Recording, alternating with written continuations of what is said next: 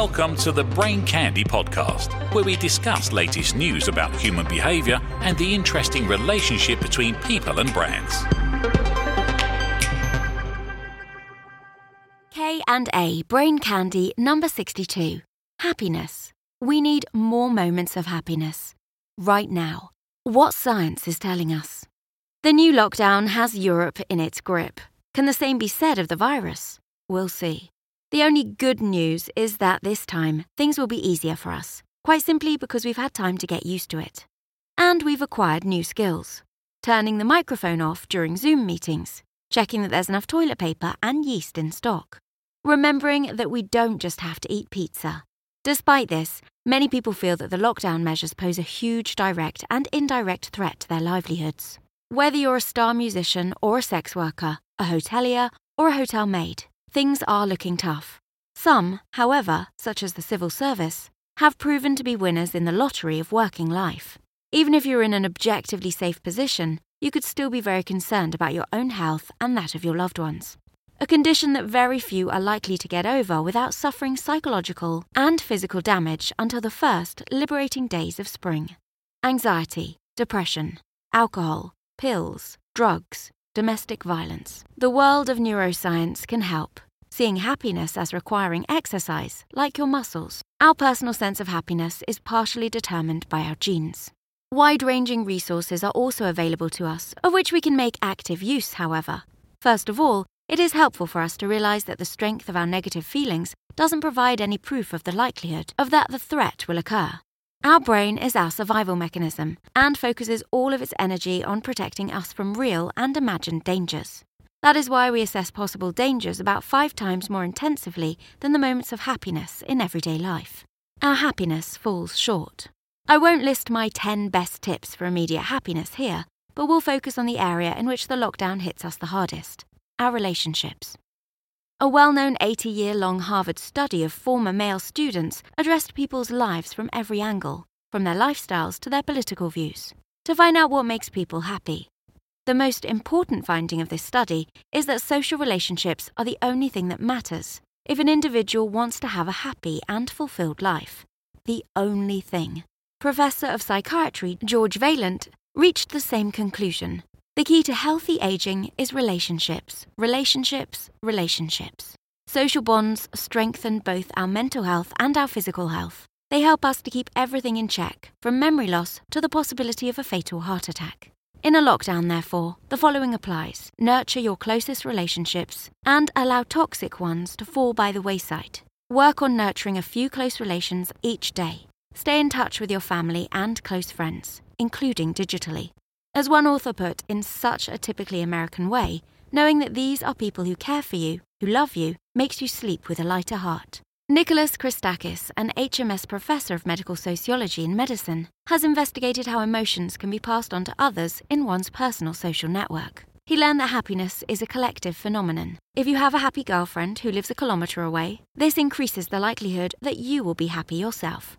Happiness isn't a single major event, but the accumulation of small, uplifting steps, such as feeling genuine gratitude and helping others out. Rather than asking ourselves how we can become happier, we should ask ourselves how we can increase the happiness of those around us. A good concept here is to make a point of performing random acts of kindness. Praise your colleague for once, do the shopping for your neighbour, help an elderly person out by loading his DIY shopping into his car. Or better still, offer to pay for someone else's shopping at the supermarket checkout if it is clear that they are hard up. Emotions at their most pure. Keeping a gratitude journal is surprisingly effective in drawing one's attention away from the threat and toward the positive in the here and now.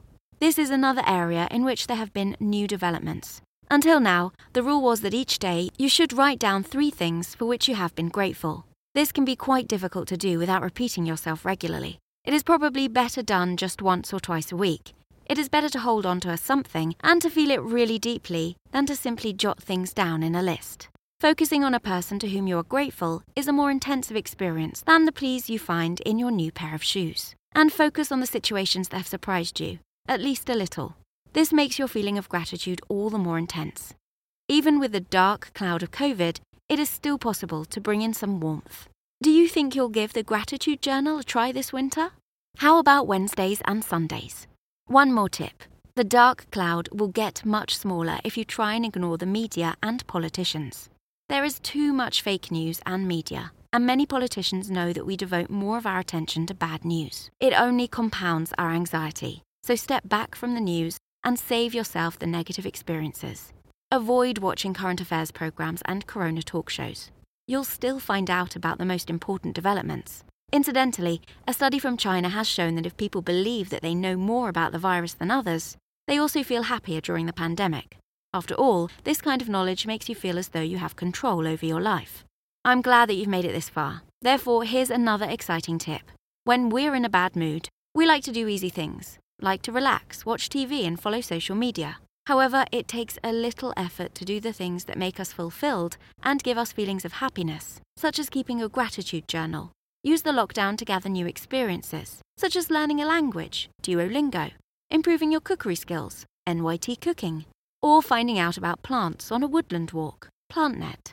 And watch this series, no, not Netflix, but use the most visited course at Yale University and available for free in the pandemic. Professor Laurie Santos began teaching the course Psychology and the Good Life in the spring of 2018 in response to alarming levels of depression, anxiety, and stress among students. It became the most popular course at the university and gained international attention. The online course combines positive psychology with the framework of behavioral science. Students learn better habits and a more accurate understanding of the concept of happiness. The topics addressed by the course are misconceptions about happiness, why our expectations are so bad, how we can overcome our biases, stuff that really makes us happy, putting strategies into practice. Link is in the show notes. This is where binge watching is guaranteed to make you happy. You'll feel better pretty soon. Please stay healthy, especially mentally. Helping to prevent COVID. Still paying attention? More and more studies are available that show you what you can do to help reduce your risk of contracting COVID. Your vitamin D level, 25-hydroxy vitamin D, should be at least 30 ng or ml, and ideally between 40 ng and 60 ng or ml. Values below 20 ng or ml correlate with far worse outcomes. COVID does indeed appear to be a causal relationship, and not just a correlating one. It is best to determine your personal status with your doctor or to simply determine your level by means of a self-test, e.g. SaraScreen. Otherwise, 2,000 units per day are recommended, preferably combined with vitamin K2. I know a lot of doctors who are now giving high doses of vitamin D to their at-risk patients. The risk of an overdose is very low. And a long-standing active substance is available, which has been tested with very positive outcomes in initial studies, in vivo. The course of the disease has been significantly shortened, without side effects.